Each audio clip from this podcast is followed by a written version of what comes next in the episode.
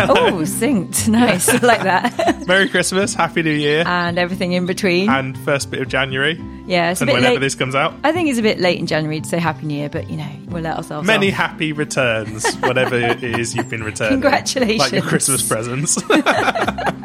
Yes, welcome to the Wildlife Garden podcast with me, Ellie. and me, Ben. And we like to think that we've just given all of you new listeners out there an extended period of time to catch up on a year's worth of episodes. Yeah, hello to Rebecca out there who has listened. She sent us an email this morning actually to say that she uh, has listened to every episode three times. Wow, that's scary Yeah, you get a gold badge for that. That is scary. I think that that's resurrected the idea in my head that we should run a little quiz, like a botanical quiz at the end of every series to test ourselves more than anything. Because I think, Rebecca, you're probably going to know our episodes more than we do ourselves. yeah, probably. We are also learning as we make this podcast, and that's what makes it so enjoyable. So we're just really pleased to be able to share all the information with you if you've been nice enough to tune in. So, what's coming out today? Well, we've got our sightings. Normally, we only talk about sightings that we've actually seen in the gardens that we're working in, but because we have sort of been all over the place over Christmas, we're going to talk about some of the things we've seen in various different nature reserves and when we're out and about. That's a bit of a treat, really, isn't it? Because we saw some really, very, very exciting things. We saw some rare stuff actually, Whee! which was quite exciting for us.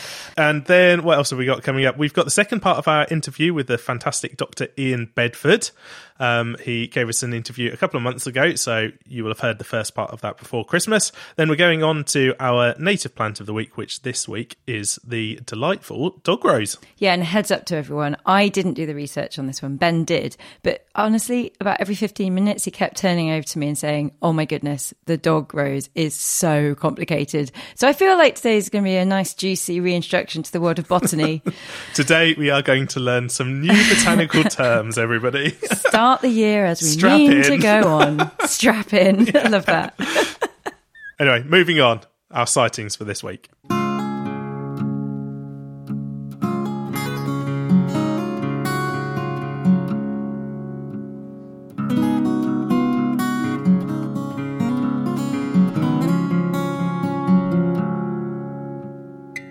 Yes, what have we been seeing? I will start with things we've seen and heard in gardens because there's been some really fantastic bird life. And I don't think I can move without hearing a nuthatch. Hearing the what sound? Well, I the sound that you call a 1980s laser gun. it does sound like Go that on. to me. Okay. Do do do do do do do do do do do do. I think that's good. I wouldn't know. Yeah, I think I'd probably recommend that everyone actually Googles it. Yeah. Doesn't go on my interpretation, but that's what I hear when I hear the nuthatch. And yeah, they're just really lovely birds. I actually got really up close and personal with one. This was this was on a nature reserve. It was just above my head, and it was just hammering into some bark above my head.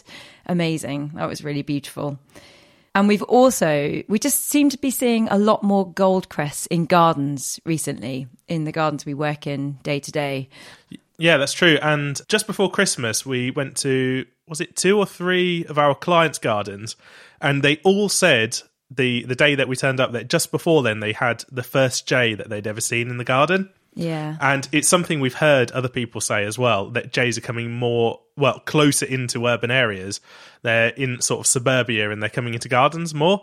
Um, so, yeah, that certainly seems to be true for some of our clients, which There was is. one on a central reservation on a busy Nottingham road Yeah. last year. I, I was, I almost crashed. Yeah, and there's things like, um, well, we were reading in the RSPB magazine about the however many thousand percent increase in uh, wood pigeons in urban environments it as well, ridiculous. compared to sort of the It was over a thousand percent, I think, of increase. nearly all the pigeons that come into our garden, we're right in the middle of Nottingham, are wood pigeons now. So things Yeah. are obviously changing. I think we've got the thousand percent increase in our small urban yards. I mean, they are just nailing the ivy berries at the moment. I, re- I feel a bit sorry for the one blackbird that lives around here because it's just probably thinking, "Oh, I want some too, please."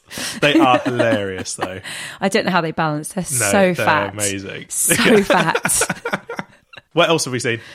Uh, well, moving on to nature reserves, we we took a little trip up to North Norfolk to the coast there in the very famous and well renowned Wash. So it's a big estuary lagoon, estuarine lagoon, and we just had the most fantastic day. Clouds of knot murmurating in the sky in the sunset. Wasn't it just amazing to see? Yeah, it was incredible. We were right on the coast. I've forgotten the name of the nature reserve. Is it Titchwell? I think it is actually. I think it's Titchwell. Yes, you're right, not Titchmarsh. Yeah, the RSPB site. That's right, Titchwell Marsh Well. Nature Reserve. And we, yeah, we were there for most of the morning. And then we went over to Snettisham, which is another RSPB place. And that's where, if any of you have watched um, Spring Watch or, well, actually Autumn Watch, Which I hope all of you have. yeah, then they often, when you see these murmurations of both Knot and Starling, they get really, really good ones at, at Snettisham. Yeah. Um, so we went over there to see. But at Titchwell, we saw our first ever harriers. We saw marsh harriers there, which Quite were close. incredible, male and female. yeah. And we also saw avocets and pintails. Oh my which are a God, it was type of uh, what are they? They're a duck, aren't they? Yeah, it's a Pintail duck. ducks. Yeah, yeah. Yeah, never Beautiful, seen elegant pintails duck. before. Very, very attractive duck. Yeah. I must say. Yeah, we came home with big smiles on our faces on New Year's Day. It was wonderful. Yeah, turns out if you want to see interesting birds, go to an RSPB reserve. We're not like sponsored by. RSPB, by the way. yes, no, it's absolutely fantastic. Definitely recommend that. we actually worked for a couple of days between Christmas and New Year's um, for Ellie's old boss, actually. And we, uh, we, well, when we go and work for them, we actually stay in their house and they've got a field next door. And we had the best barn owl sighting ever. And they were saying that it was coming into the garden or over the garden. And it was just, well, it was sort of dusk, wasn't it? Yeah. And it was flying, I don't know, at, the- at its closest 50 meters away or less. Oh, closer at its closest. Yeah, it was stunning. We just watched it, you know, sort of swooping really low and, And hovering and- hovering, and it, it caught a few um, Yeah. different prey items. I think they call them, don't they? So, yeah, some unfortunate vole or something found. Absolutely incredible though, because it it was dark, but I've never seen one that close. You know, you could look right into its eyes with binoculars. It was Yeah, it took us about 20 minutes or more to actually go into the house and say hello. I mean, they saw us outside in their front garden going, Oh my goodness, look at this. But they've seen it quite a few times, having, you know, they live there. So it's there a lot. And yeah, we, they had to coax us in, didn't they, with wine, Yeah, that's true. Yeah. take us away from the Wine wildlife. and mince pies. Yeah. right, we got some plants that are looking good as well at the moment. It's quite a few plants that are looking good at the moment. Yeah, we're going to give you a really long list this time because when it comes around to winter time, often people, well, people use this horrible phrase of putting the garden to bed, but winter gardens are one of my favorite types of gardens. I go on about them all the time, but there's so much that you can have looking good in your garden at this time of year. And of course, well, we've actually seen this uh, on the nature reserves, in fact. Um, quite a few of the queen bumblebees will wake up from their hibernation on mild days and they'll go out and they'll just forage a bit and then they'll go back. Um, so actually having some sort of floral resource in your gardens over the whole winter is, is really valuable. It's really, really important. I've learned a new iris name, which I wasn't aware of. It's a winter flowering iris, and it's called the Iris unguicularis, I think is how you pronounce it. And it's commonly known as the Algerian iris, and it has a very typical iris flower. Uh, the one that I've seen in the garden is purple, and it's just absolutely stunning. Quite big as well, actually. The, the flower itself was probably about 10 centimeters in diameter, so that's a really beautiful one to look out for. And then there's the the very go to plant for winter flowering, and that is the wonderful Mahonia. Actually, they did a strange thing this year. They all started flowering in sort of end of November, beginning of December in some gardens. In fact, we mentioned this on the podcast. We did mention it, but the one that I'm thinking of started in December, and I thought, oh goodness, is there going to be nothing left by January? But it is in full spate Still now. Still going. Still going. It smells incredible when you're stood downwind of it. And I haven't seen any emerged bumblebees just yet, but I know that they do use that. They that love it. Particular shrub. They, absolutely, love it. There's quite a few types of mahonia you could grow in your garden, actually. There's the more sort of prickly, spiky ones, and then there's another one called soft caress, which is quite a nice one. It's got soft foliage. Mm, beautiful if you foliage. don't like the traditional sort of mahonia looking one, and then there's a ground cover. There's the aquifolium, which is absolutely fantastic. It's really, really tough. Can be grown anywhere and flowers really well as well. And edible berries as well for us and the birds. Yeah, well, speaking of edible berries, of course, ivy is looking fantastic at the moment with those glistening berries that you Yes. said the pigeons when the pigeons haven't eaten them all. Yeah. Yeah, but this is why you you grow ivy. Well, you grow ivy for all seasons, really. But they just look stunning, especially Yeah. when the rain comes down and it catches the light on those sort of blackberries. Yeah, they do look really beautiful. But also, Callicarpa is another shrub which I highly recommend. And this is the one that has, it doesn't actually look like much in the summer, but in the winter, it has these amazing, bright purple, tiny little berries that gather together on clusters on the stem. And I've been actually following a few posts on the Gardening for Wildlife. Uh, brackets UK putting wildlife first Facebook group, which Links in the show notes. links in the show notes. And David Rayner, one of the admins, it has been basically tracking what eats the Callicarpa berries. And he has mentioned a few times that the black cap it really enjoys eating the berries, but he also posted a video of a robin taking them as well. So that was really good to know. Hmm, that's and again, it's really interesting looking berries at this time of year. Yeah, I hate it. Oh, do you? Oh God, I didn't even know that. I can't stand them. Really? I, Why? yeah, I don't know. What did it ever do to you? Because they've got this metallic purple berry. It's interesting. Too bright. Too it's bright unusual, but uh, I've never. I, I don't like them. Not a fan of metallic purple. Okay, you No. learn something new about your partner every day. Yeah, grow this instead. Another thing that we've seen looking good at the moment, which is uh, one of the winter flowering clematis, uh, Clematis cirrhosa. And there's quite a few varieties. There's Wisley Cream, which is a cream one. There's another one called Freckles, which, if you look inside the clematis, it's sort of a bell flowered clematis. And if you look inside, it's sort of freckled with sort of a maroony colour. Um, So you don't mind maroon, just not yeah, metallic. but what, I, I'm really bad at describing colours. You will be better. What colour is it? Sort no, you're right. It's like a purpley red. maroony, a deep purple. It's, Yeah. it's more uh, mute than the Callicarpa berry, I have to admit. So Yeah, but it's a be- it's a beautiful, it's beautiful classy. plant. It's a very classy plant. yeah, it's lovely, and because it's flowering now. Yes. Yeah, and people often don't realise that there are clematis actually Mm. that will flower all year round. Quite rampant ones as well, but in a good way. Like they, they, they do give really good cover for nesting birds later Yeah, in the year as yeah, well. exactly. Um, but also, this is actually one garden that we are in today had one of these clematis, and next to it was a Prunus autumnalis, the winter flowering cherry. And together, because I actually got close to have a sniff, they both smelt really, really good. And it was in a courtyard garden. And I think that the scent of both was just sort of collecting where I stood because it was just like being washed with beautiful floral scents, which is, I think, again, another thing that people don't really think about in winter. Having that nice scent around you. It's the best time. Mm. It's absolutely the best smelling things all come out in winter. All the daphnes are late winter. the um, winter sweet, it's absolutely gorgeous. All the um, witch hazels. This is just this is my favorite because it's cold.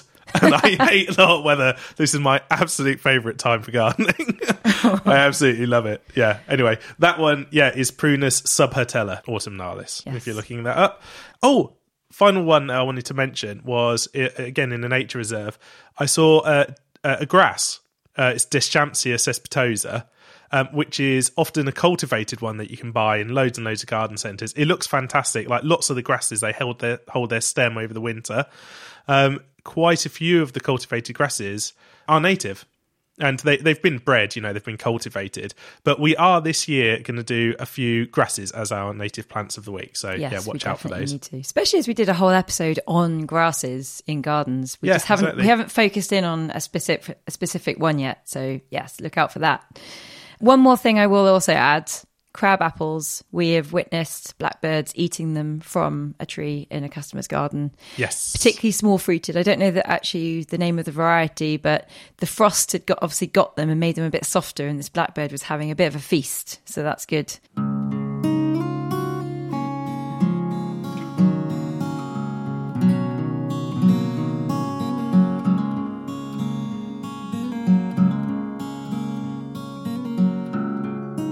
Before we move on to the next part of our Ian Bedford interview, we just had a little bit of podcast update because we've had a little chat over Christmas about what we're going to do for 2022. And we decided that we're going to make it a monthly podcast for all of you listeners. And this is simply just so that we can actually make sure we get an episode out when we say we're going to get an episode out, as well as doing all our day to day gardening activities.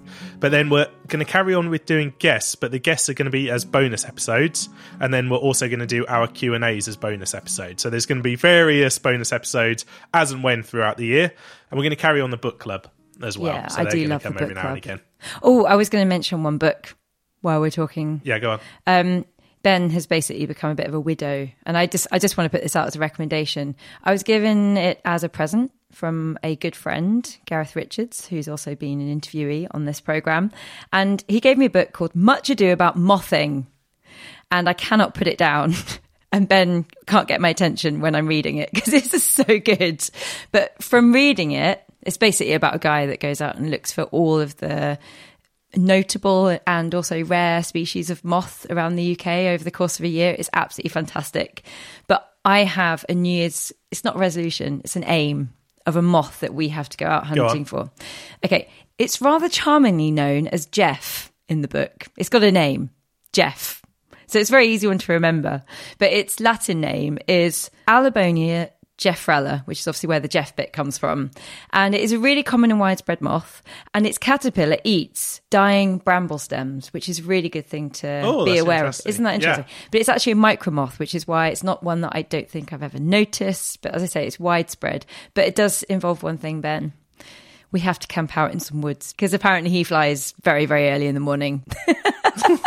I'll use the moth trap. you just don't go to sleep when we camp out. That's true. Yeah. God, yeah. so, yes, that is one of my aims for this year. Gonna spot a Jeff. Final thing we wanted to say as an update is we've been asking for donations, to the podcast, to our GoFundMe called Get the Wildlife Garden Podcast Some Gear. Well, we're coming up to a year of that being open now. So we're going to actually close it in the next episode. So this is your final chance to give us a donation. Um, if you'd like to, there are links to in the show notes. All the money that we raise is going towards the, the costs of running this podcast, the hosting and different things like that. Um, so please, if you have been thinking about donating, go ahead and do it in the next couple of weeks. And then we'll do the final readout and thank you to everybody in the next episode. We've been absolutely blown away by all of your generosity. So, yet again, thank you so, so much for everyone that's donated. It really has helped a lot in terms of keeping us going with making this podcast.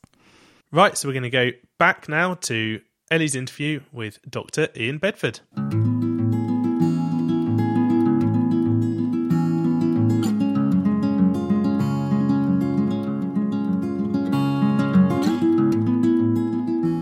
Just to bring it back to a garden setting, I feel like I know the answer that you're going to give to this one. But do you think there is a role for any pesticides in, in a garden setting? A hundred percent no. Yay! and I, I, have asked this question at virtually every talk I've given, and I've said, you know, is there anybody in the audience who could tell me or give me a good reason why you would use a pesticide? You know, a, a chemical pesticide, and nobody has ever told me. I've I've had people who come up and say, "Oh, well, uh, I don't. I, I, use organic pesticides. I use pyrethrum," but then they don't realise that pyrethrum is a broad spectrum pesticide. It, just the fact it comes from Dalmatian chrysanthemums, you know, it's classed as a, a product that you can use for organic growing. But you spray it in your garden, and you're going to be killing the butterflies, the bumblebees, the, the honeybees, the ground beetles, everything because you know, it, it is a very, very toxic broad spectrum pesticide. Admittedly, it doesn't last very long when it's sprayed. It breaks down very quickly, but you know, the synthetic versions of it, you know, the pyrethroids have been made so they last longer.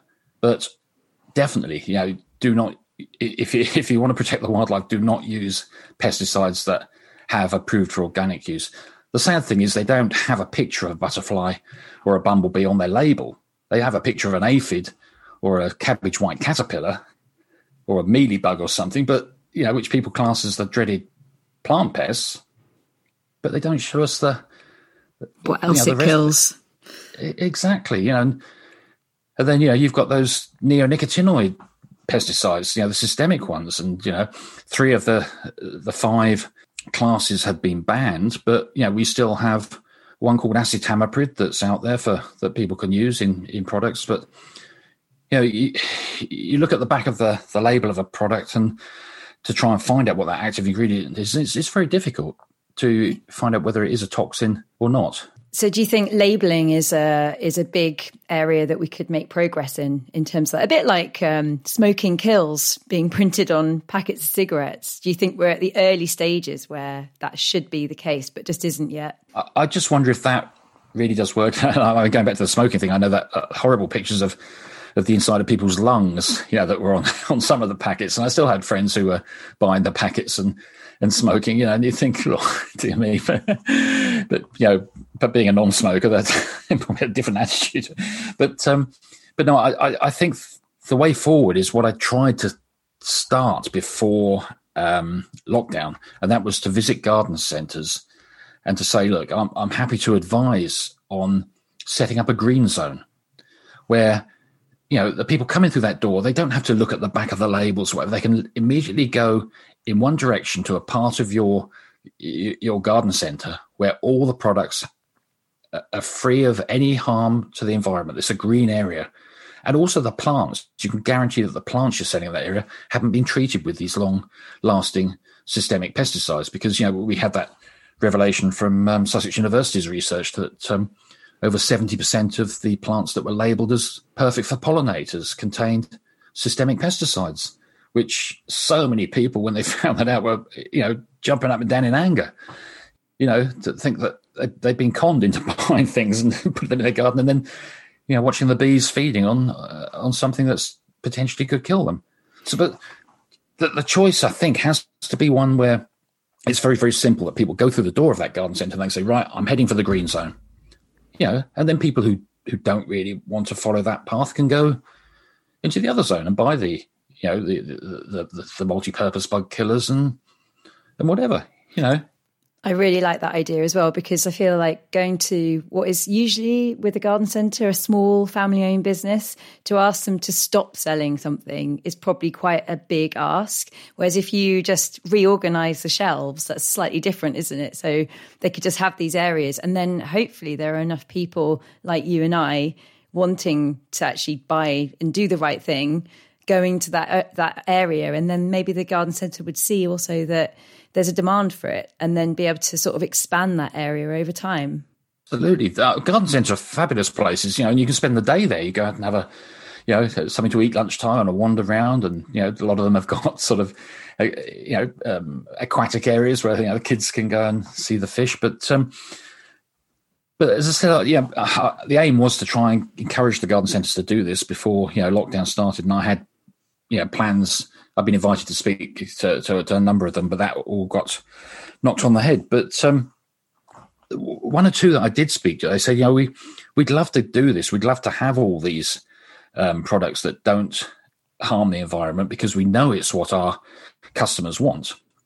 But they have to think about the advertising side of things, and the companies that produce the chemical products are the ones that have the money to advertise their products you know, and, and then people will go to the garden centres to look for those products.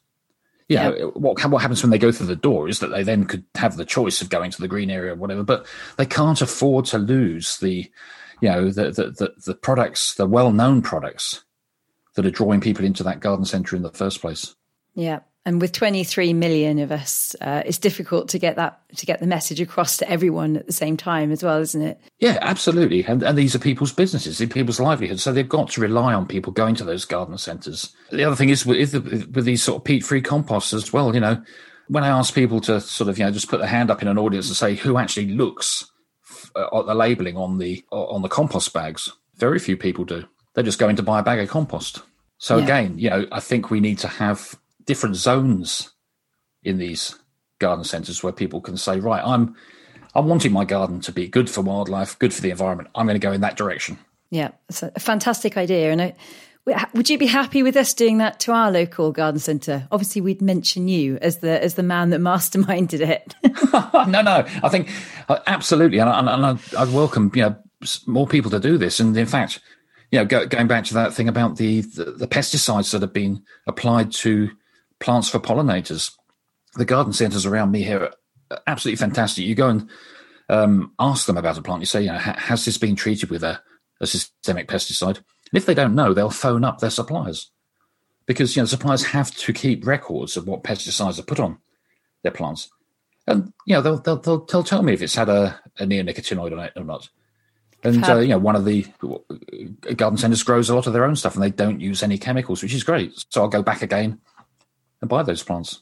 Excellent. So yeah, I think we said that in a previous episode. Actually, probably because of hearing you say it on another podcast, but quite a lot of us in Britain in particular are a little bit reticent or hesitant to ask questions like that that we might feel are a bit intrusive in a way. I don't know if it's a British thing, but I feel like if more of us did it, then the message would certainly be put across more strongly that there is a demand for it.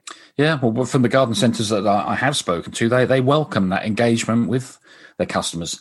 Because you know it tells them you know what what people want you know but they do have to be very mindful of the fact that they still need to have their business advertised you know by by the big boys in the in the game. Yeah indeed. So moving on from I'm considering those the sort of negative questions moving on to the more positive.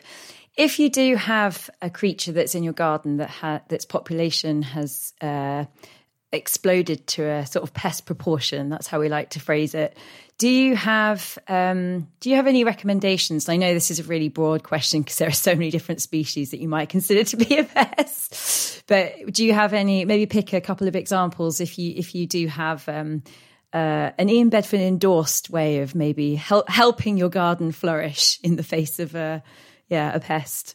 I, I don't like using the word plant pest. You know the no, herbivorous bugs. Yes.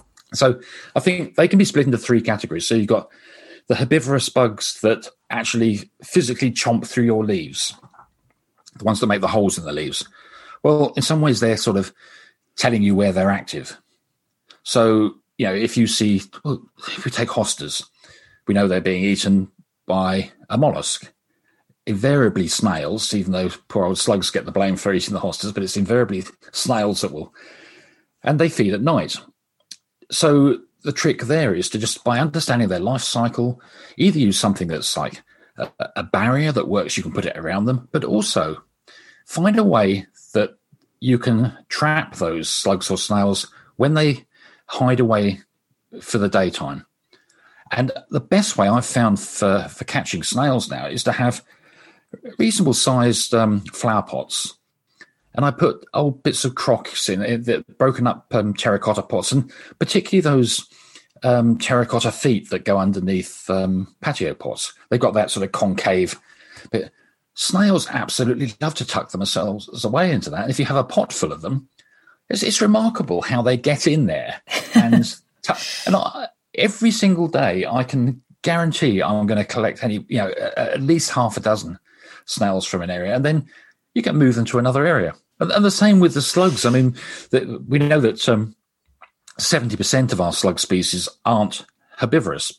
They feed on you know, the, the decaying stuff and whatever. But the ones that are causing the problems simply lay a piece of damp cardboard or an old piece of um, carpet that's that's wet around the area where the problems are.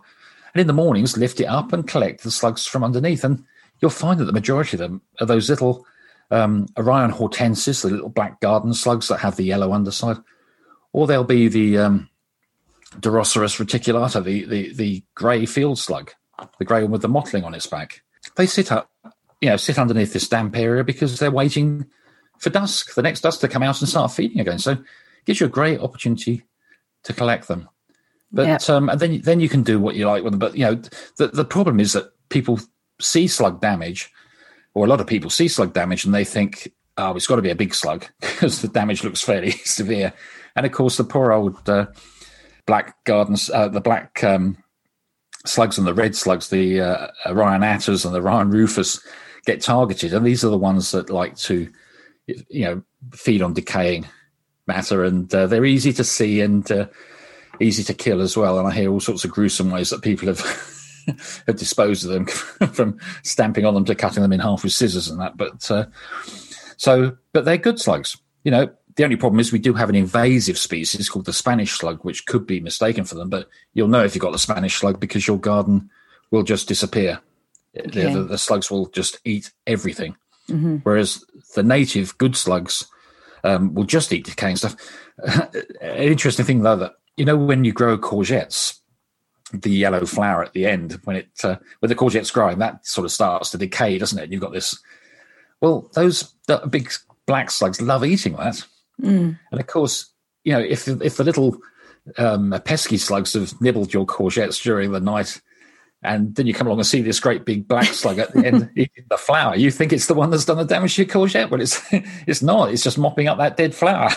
I think that's it. There's a there's a big case for mistaken identity when it comes to to things that are eating things in your garden. This is why woodlice are so mal um, uh, maligned, but they don't actually do anything really. They they might eat th- other things that are dying already, but they don't generally cause a lot of damage to your to your plants. Yeah, so actually, I mean, woodlice um, actually nocturnal feeders, and um, they have to sort of um, hide up somewhere during the day because they're actually the only species that we have of um, land based crustaceans, they actually have gills underneath their bodies, wow. which dry out very, very easily.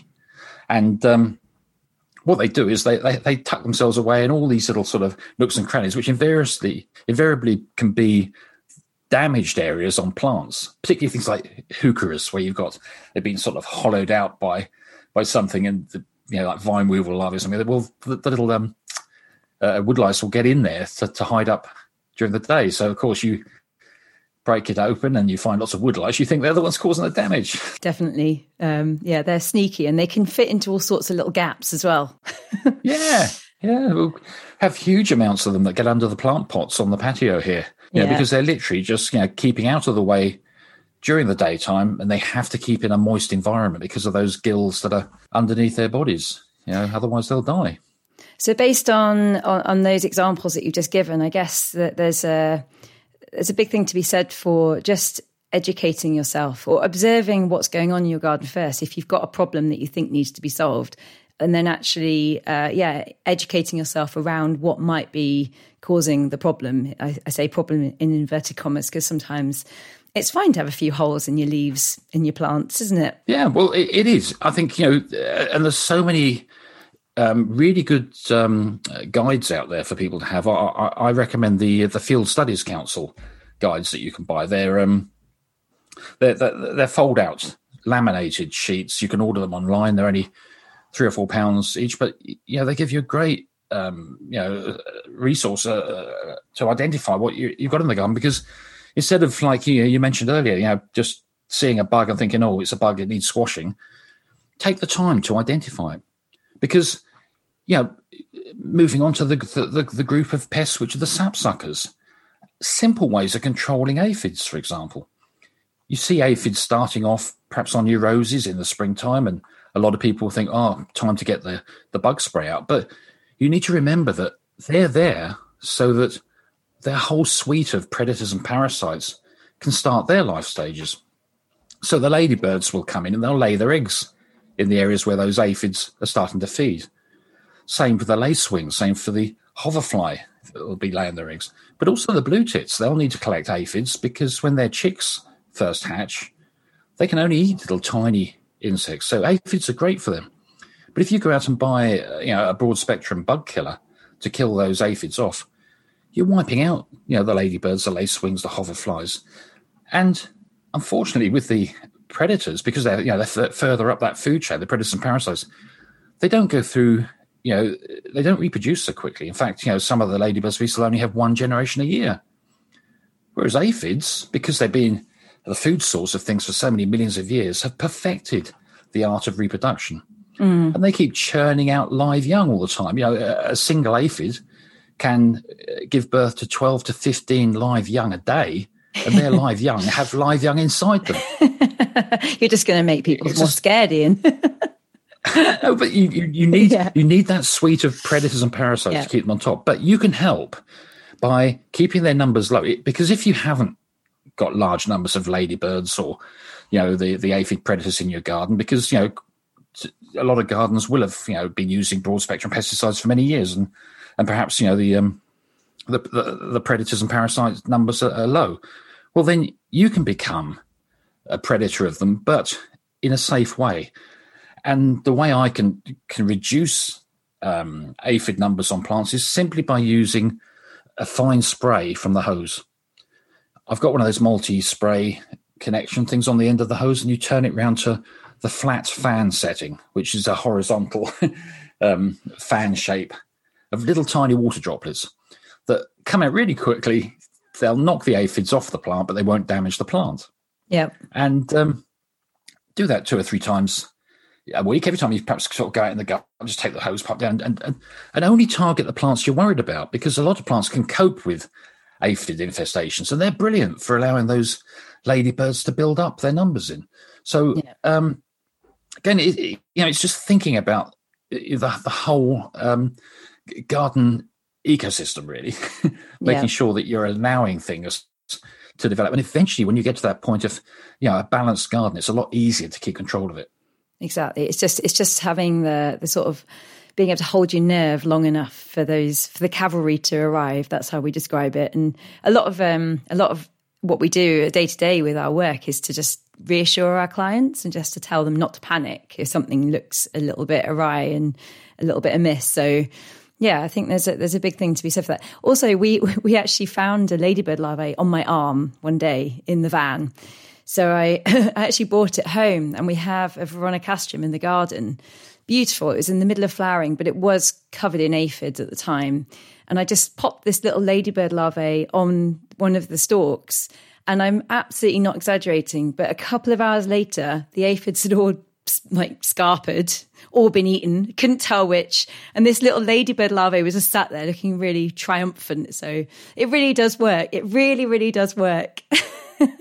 it does because you know the aphids have um, alarm pheromones as well. So when they're under attack, they send out these alarm pheromones which, like like you said, you know, the the other ones will fall off the plant or they'll move away from it because they don't want to get eaten. You know, exactly. It's yeah. um, it is just really just that understanding, you know, all the creatures that you see in the garden, and, it, and once you start to do that, you realise just how wonderful the natural world is.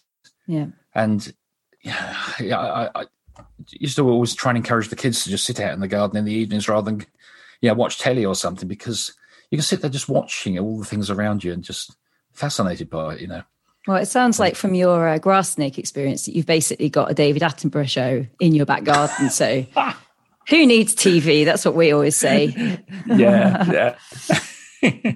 um, just going to have one final question, and this is moving away from the animals in a way um, and towards plants. And we have heard you talk a little bit about this before, but what do you think about the idea of companion planting? So you often see this as being a solution to stopping your carrot, root fly, etc. There's just lots of different things that gardeners tell each other that are good to, to in terms of what you can plant to deter other insects and invertebrates.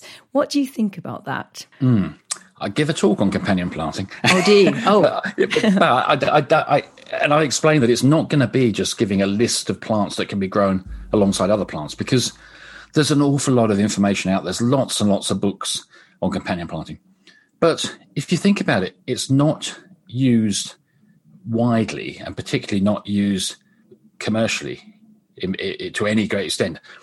And that's because the information is often um, conflicting from mm-hmm. book to book. What, what, and I think it's one of the reasons I think we haven't got any sort of clear uh, gu- guidelines as to how to use companion planting is down to the variables, the environmental variables. There are so many of them that need to be taken into account.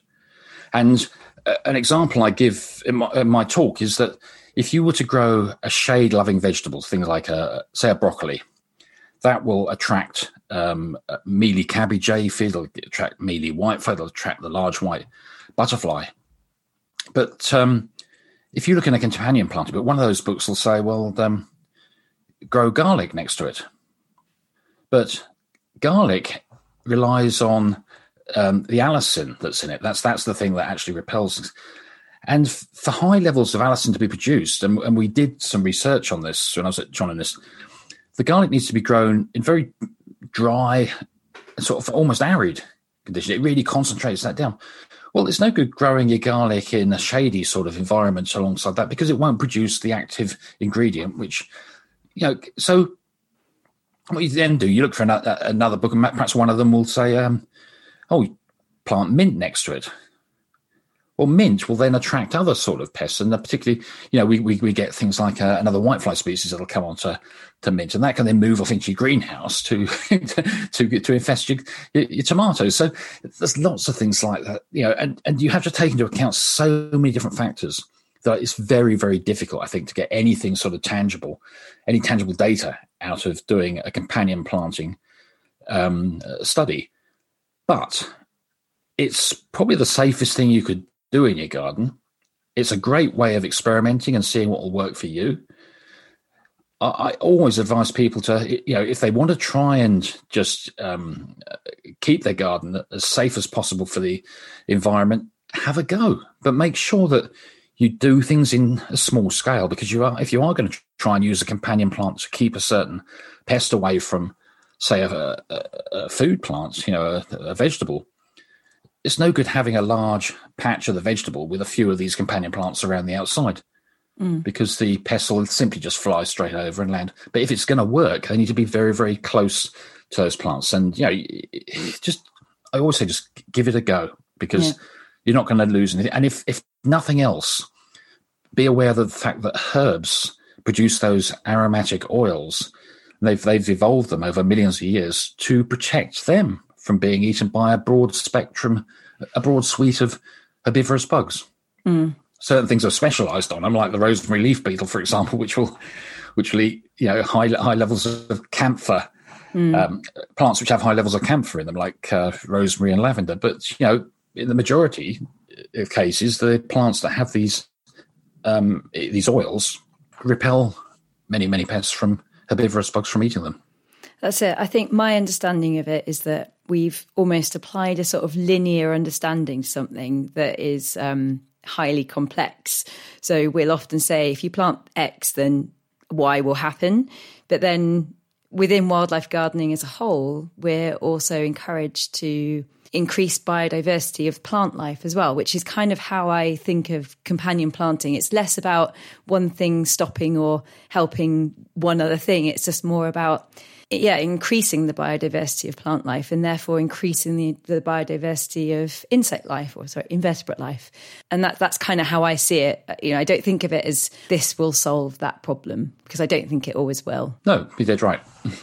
Oh well, yeah. I think that's probably uh, coming to the end of those of the questions. Ian, it's been so wonderful talking to you. Thank you so much. Well, it's um, been a um, great pleasure. Thank you. Keep up the excellent work as well. But before you go, we do tend to ask all of our interviewees what are your top three tips to encourage wildlife into your garden? Another big question, I know. well, I, I would say first of all, it's look at your garden and see how suitable it is to the surrounding area because it's no good having say a garden set up with all desert loving plants if you if you live very close to a woodland area. You know try try and replicate what is out there around you so that any of the wildlife that happens to live outside your garden can actually feel comfortable coming into your garden you know, not not necessarily to set up home, but it, it's just like I mentioned earlier. You know, it, it, it makes your gardener perhaps a, an extension to the the natural world out there and a stepping stone for the wildlife to move into new locations. So, so yeah, so you know, just be aware if you've got like I've got you know a river down about half a mile away, so I make sure I've got quite a lot of water, woods. So I've got lots of trees I grow, I grow and lots of cover and things like that. The other, the next thing is to make sure your garden's got structure. So the structure covers access, so allowing things like hedgehogs, frogs, and toads to move between your garden and the neighbouring areas. You know, don't block it off. You know, because not all creatures fly, and also to make sure that structure offers protection as well from natural predation because it has to go on. We know that, but don't make it too easy for the sparrowhawks to come down and wipe out all your little birds by putting your bird feeder in the middle of the lawn, for example. So yeah. mine are hung, yeah, mine are hung up out under a, a, prickly prunus tree, so that you know I still get sparrowhawks attacking them, but they certainly don't have an easy job at catching the little birds. And then the third thing would be making sure your garden offers um, sustenance. It offers food for the herbivorous bugs, and that's everything from an early source of pollen and nectar for perhaps the butterflies that are coming out of hibernation in the spring, for the bumblebees that are starting to set up their nests. And then, and also, you know, the aphids, as I've mentioned, you need to allow some, have some tolerance of the aphids and the herbivorous bugs. And another one, you know, to be aware of are the, are the winter moth caterpillars, which, all right, they'll be making holes in the leaves of lots of little uh, the trees in the spring, but they're vital for for a lot of the birds like the blue tits again because you know they have to catch hundreds of these little tiny caterpillars to feed their their young. And if we go and spray the trees because they've got holes in the leaves, you know, it's it's got this knock on effect of depleting, you know, uh, the food for the uh, creatures further up that food chain. So, um, yeah, so basically suitability, structure, and sustenance. And once you've got those all in place, things should go well. Wow, that's excellent. I like the fact you've distilled it into three words as well. It's very good. I can tell you do this a lot. So if people would like to see you give one of your talks or, or want to keep track of where you're talking and, and, and what you're talking about, how can our listeners do that? Probably the easiest way because I've got a web page that uh, tells them a little, little, bit about some of the talks that I've got going at the moment and also my availability throughout the uh, the next year. And uh, the best way of getting to that is to just go onto Google and type Ian Bedford speaker, and you'll see the comes up uh, talks for garden clubs. Click on that and have a have a look through. But uh, say I'm you know very very happy to do Zoom talks, and uh, if it's not too far away, I'm I'm happy to travel to see people face to face, which you know is lovely. And um, and hopefully perhaps come along to some of the garden shows that I talk at as well. And uh, oh, and if um, anybody wants to listen to uh, Toby Buckland's gardening radio show on, on Sunday mornings, I, am the entomologist who entertains, and I've been doing that for about 3 mm-hmm. years now, where I uh, I give a um, about a three minute talk on a particular bug each week, and uh, you can listen to to Toby's show on uh, Radio Devon, uh, ten o'clock till two Sunday mornings. But uh, fabulous. Yeah, and then I'm on Twitter as well, so I, I I'll you know happily answer any questions on on Twitter. Excellent. Thank you so much again for your time. It's been an absolute pleasure. And I will continue to be listening to you on other podcasts, I'm sure. oh, thank you. Uh, it's been, been great pleasure talking to you.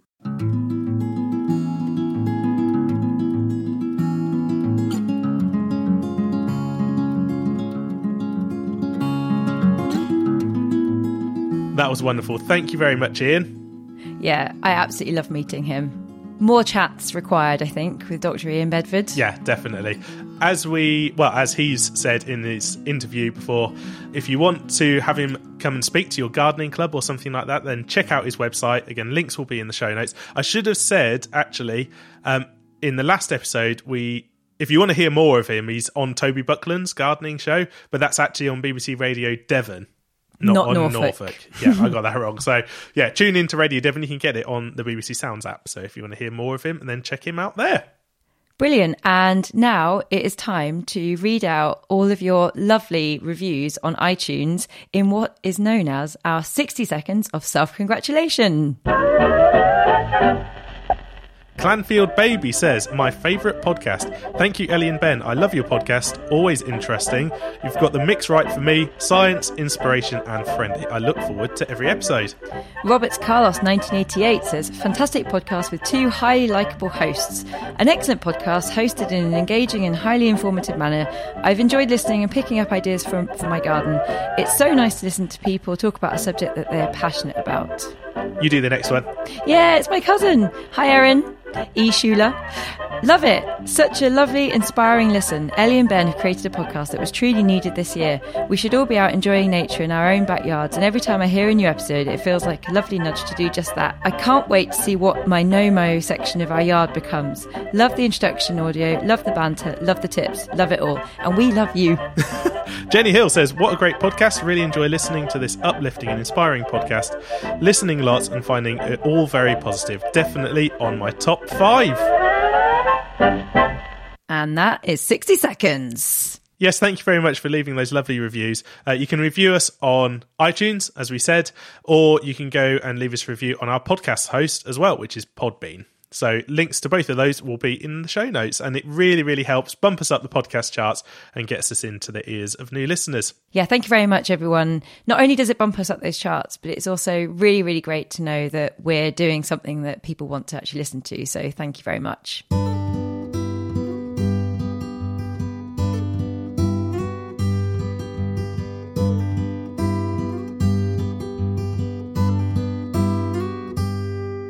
So now it's the moment we've all been waiting for. Ben's been doing lots of research about the dog rose. So take it away, Ben. The dog rose, otherwise known as Rosa canina, one of our most beautiful native roses. It's a familiar sight in hedgerows across the UK, peeking out its pale pink flowers from amongst the thorns between May and July, followed by ruby red berries in the autumn, which are absolutely adored by birds. And squirrels. Yeah, well, all sorts of wildlife, which we're going to come on to in a moment. We have one in our garden ourselves, actually, and we wouldn't be without it. So hopefully, we can convince some of you to grow one in your own gardens at home. The common name dog rose is one amongst many others that have been used historically, like cat rose, pig rose, and cock bramble. Nice. Mm. And its berries, or its hips as they're known, have been used medicinally for generations, with things like rosehip syrup found to contain 20 times more vitamin C gram for gram than orange juice. Wow, that I didn't realize it was that much better in terms of vitamin C. That's Yeah. that's good. We should Healthy make some. stuff. We should make some. Yeah, and it's used in loads and loads of um, skin products and things as well. It's also the county flower for Hampshire. So if any of you are listening in Hampshire, then there you are. You might even have a dog rose in your garden and not know it, as dog roses are commonly used as the rootstocks on which other ornamental varieties of roses are grafted. So if you didn't know, most of the roses that you buy in the shops are a clonal bit on the top, which are grafted onto a rootstock that's been grown from seed, and that seed is often from a dog rose. Does that just make them tougher? Do you think? Just or it dictates how tough they are, I guess, loads and how things. vigorous. disease resistant mm-hmm. how vigorous they are how good they deal with different ground conditions mm-hmm. all sorts of stuff. Now if you don't know it it's variably known either as a climber or as a very large shrub rose and it can reach well over five meters high with these scrambling stems hosting an armory of large hooked thorns although the thorns of a rose are botanically actually known as prickles. They have a compound leaf made of between five and seven leaflets, which are toothed along the edge. And of course, the reason that they're grown ornamentally is for those clusters of pink or actually even white flowers, each of which have five petals, and each flower is around 1.5 to 2 inches across. And from those flowers, they release a really delightful sweet scent. It's not too strong, but it's a it's a really lovely uh, fragrance if you can get your nose in and give it a whiff. When I was younger, I used to think the dog rose was called the dog rose because it smelled like a dog. So I was very wrong. But apparently, the old folklore says if you uh, it the root actually can be used to cure the bite from a dog. I mean, not actually. Not just- current medical advice, but there you are. Now, the chances are you will have seen one, even if you didn't know it, because it grows in a variety of habitats. It grows all over the place, from woodland, scrub and hedgerows, even to cliff faces and riverbanks, and along railway tracks. It's quite happy growing along that sort of scrubby uh, ground alongside railways. It can be found up to 550 metres above sea level in Perthshire in Scotland, and it's found throughout the UK, although it is found less commonly in central Scotland and in Ireland. Now, like many of the native plants we've discussed, its native range stretches far and wide. It's got a southern extent in Morocco and Algeria, and then from Portugal in the west of Europe, it stretches northwards to Norway and Finland, then through Central Asia and the Middle East via Kazakhstan, Iraq, and Iran, and many other countries besides. So, like we said, you know, just because it's native to us, it's also native to loads of other countries too. So now we know what it is and where to find it, it's time to take a closer look at the sexual antics of the dog rose.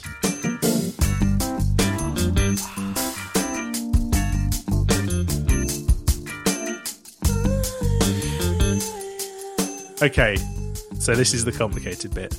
The sex lives of roses are a total mess. That's a nice description. Yeah.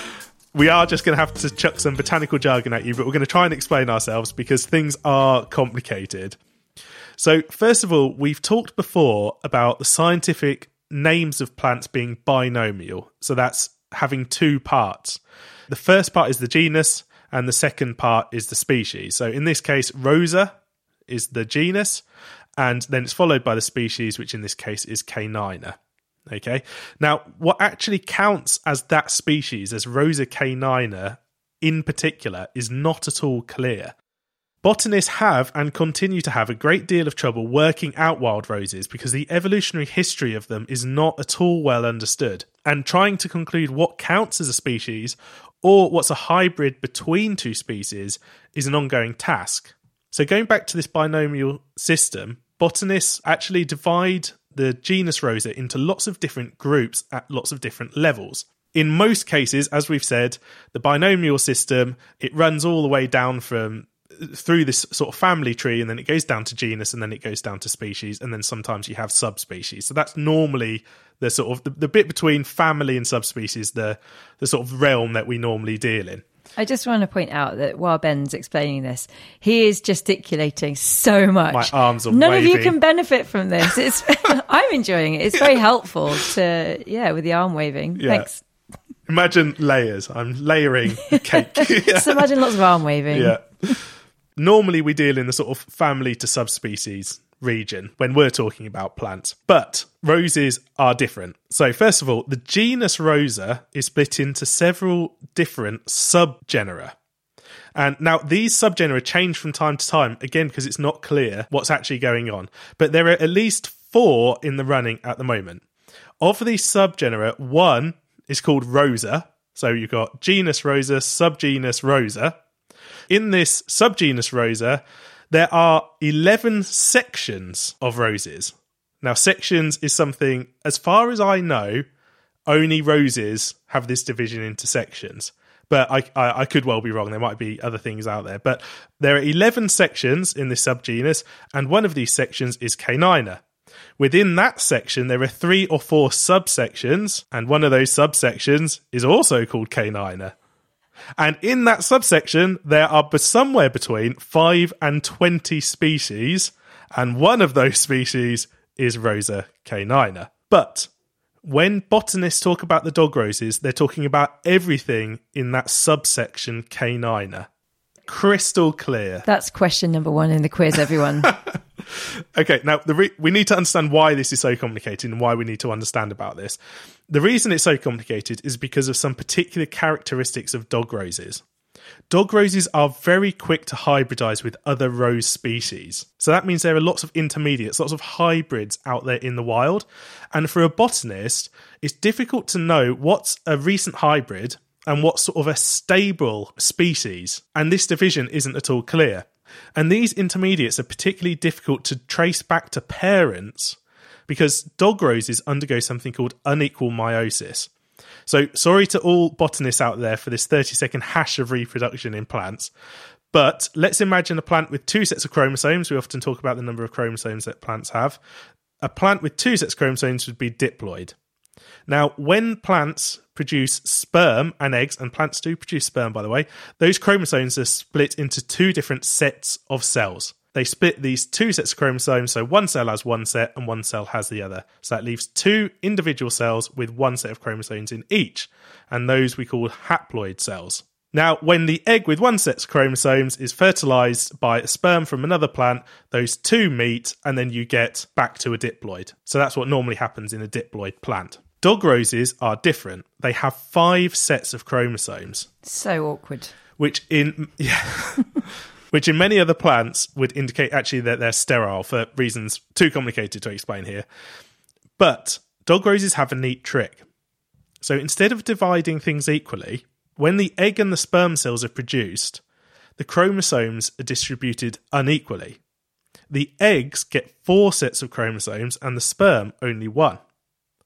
This means that more characteristics of the offspring come from the female parent rather than the male. And this is a process called matriclinous inheritance. And this in turn makes it very difficult to work out parentage, meaning distinguishing between stable species and recent hybrids is very difficult. So when botanists go out into the wild, they find all these this variety of roses out there that all look vaguely like a dog rose. It's really difficult to work out when they find something unique, something new, with some new set of characteristics. Is that new because it's the hybrid between two different parents, or is it actually a unique species new to science? And it's made more difficult because dog roses are both self compatible, meaning they can pollinate themselves, and because they can be apomictic. Ooh, apomixis again. Yes. Yes, We we, saw that in the bramble, didn't for- we? Yeah, that's right. Well, so let's describe it again. So, apomixis means that a plant can reproduce by seed, so it can actually produce a viable seed without being fertilized. So that's sort of miraculous birth almost in a way. It's Pretty absolutely good party trick. Yeah. in the plant world. Yeah. And what this means is that even sterile hybrids, so if one of these dog rose hybrids did actually end up being sterile, so it was impossible for it to uh, reproduce um, sexually, then actually it can still produce rose hips with viable seeds. And because those hips are attractive to birds and birds eat them and then they poo them out somewhere else, what happens with dog rose is the same as you get with brambles, is these unique hybrids can actually be dotted all over the country because the birds will eat a seed which is a clone of the parent and it would deposit it in various different places. And then, you know, over years and years, they get deposited further and further away from the original plant. And so there are possibly hundreds of unique hybrids of dog rose dotting the country and giving botanists really quite the challenge. I was going to say, I've just got images of botanists sort of tearing their hair out and rocking back and forth on a chair in a dark room. Well, I have actually seen this happen once. what, rocking back and forth in a dark Nearly. room? Well, I, uh, I've only been on one of these, but when I went out for a walk with the Botanical Society, they found one of these hybrid roses and they went through all the keys and it didn't match anything. right? So they were all just saying, "Oh, is it a, you know, a unique species? Is it something new?" Well, it's really difficult to know. It's really difficult to know. And actually, botanists really are doing science on this at the moment. So, if you want to know more about this, then we've included a link to a paper on the BSBI website. So, that's the Botanical Society of Britain and Ireland, where they um, produced a paper where four botanists, two from the UK and two from the Netherlands, try to join forces and actually work some of this stuff out. So, that it really is well worth the read, and links will be in the show notes to that. But next time you see a dog rose growing through a hedge, just take a moment to appreciate it because it could be a unique hybrid never before known to science. Now, despite the ability to be apomictic, in most cases, the seeds are produced through pollination, through the normal way, and pollination is done by insects. So let's get on to its value for wildlife. Roses, especially the large flowered ones, are particularly popular with bumblebees, like the common carder and the white tailed bee. You will also see pollen beetles hiding away inside the flowers. Pollen beetles, by the way, are those uh, little black beetles that you get if you're wearing uh, a yellow t shirt in the summer. You know, they come and land on The you. The ones that love you when Yeah. you're wearing a yellow t-shirt. Yeah. Yep. So you can find those in the flowers. The leaves are the food plant for the caterpillars of the shoulder stripe and brown tail moths, as well as a number of midge larvae, including the Diplolepis rosae, better known as the robin's pincushion. Oh, we saw some brilliant Robin's pincushions when Yeah. we were out and about over Christmas. That was another spot. Yeah, they're really, really interesting. If you've never seen one, do go ahead and look them up. They do this weird thing to the plant. So the the midge, it's actually the larvae is within this what they call a gall, and it's sort of this protective casing around it, but the casing is produced by the plant itself, and it's this amazing construction of sort of pinky red, like thousands of tentacles coming out. Like a little bauble, a fuzzy bauble. Yeah. That's how I think of it. yeah anyway look it up. Look it up because it's difficult to describe. But yeah that's uh, one of the species. And of course that is food for something else. And lots of the um, solitary wasps will actually come and they'll drill through these galls to get to these larvae that are on the inside and they'll parasitize them. Now I really wish i could remember the name of the photographer. I just saw this online. I'm sorry it's gone from my mind but i was on a photographer's website recently and they had a brilliant photo of a flower crab spider. And this is one of the species uh, native to the UK that can actually change its colour. This photographer got a photo of a perfectly white uh, flower crab spider in a white rose, and it was just hiding there, waiting for some sort of unsuspecting creepy crawly to come in before it pounced. It's absolutely beautiful. And then onto the hips, they're well loved by blackbirds, well, lots of the thrushes, redwings as well, um, and waxwings too.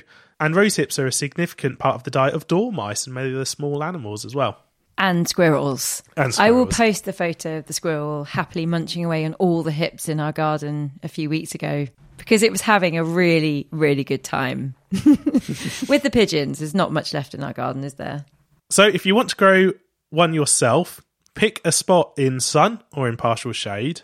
Uh, they aren't too fussy about soil type, uh, but make sure they don't dry out at least for the first few years. I mean, it's just general advice for everything, isn't it? Most trees and shrubs, just make sure they're watered while they're establishing. Um, don't be put off by the fact that I said they can grow to five meters tall.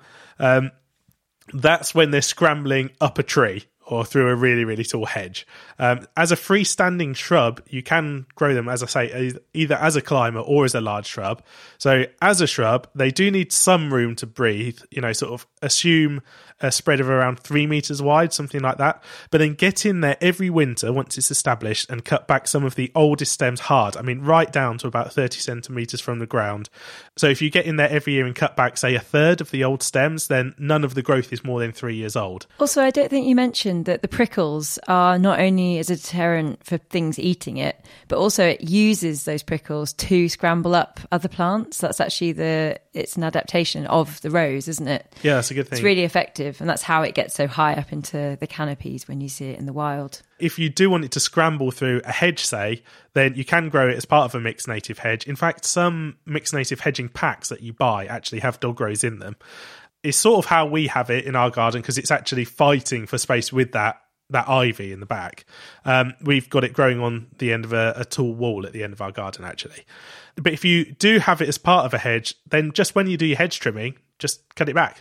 You know, just give it a trim over once a year. Do remember though, because we're doing lots of hedge cutting up at our allotment, then if you are doing hedging work, try to cut your hedges on a rotation over a few years. So that always leaves some long growth for shelter for, for insects and birds and also flower for the following year as well. There's only one cultivar I could find on the RHS plant finder, and that's a smaller variety called Andersonii. But really, I just recommend growing the species, you know, the normal wild one. So you can get those from reputable wildflower suppliers, or actually, m- most of the major rose growers uh, sell dog roses too. You can get them from hedging suppliers, but if you do, make sure it's UK grown and not imported. That's really important. Or just try growing one yourself from seed. It's actually really easy, and the seeds, the hips, are everywhere, all over the countryside right now. So you can go out and you know just grab the seeds. Um, you can also grow them from softwood or hardwood cuttings, but coming back to the seeds, each of these methods requires sort of uh, careful handling. You know, you want to do it the right way. So we'll put links to how to propagate them, all those different ways, into the show notes too.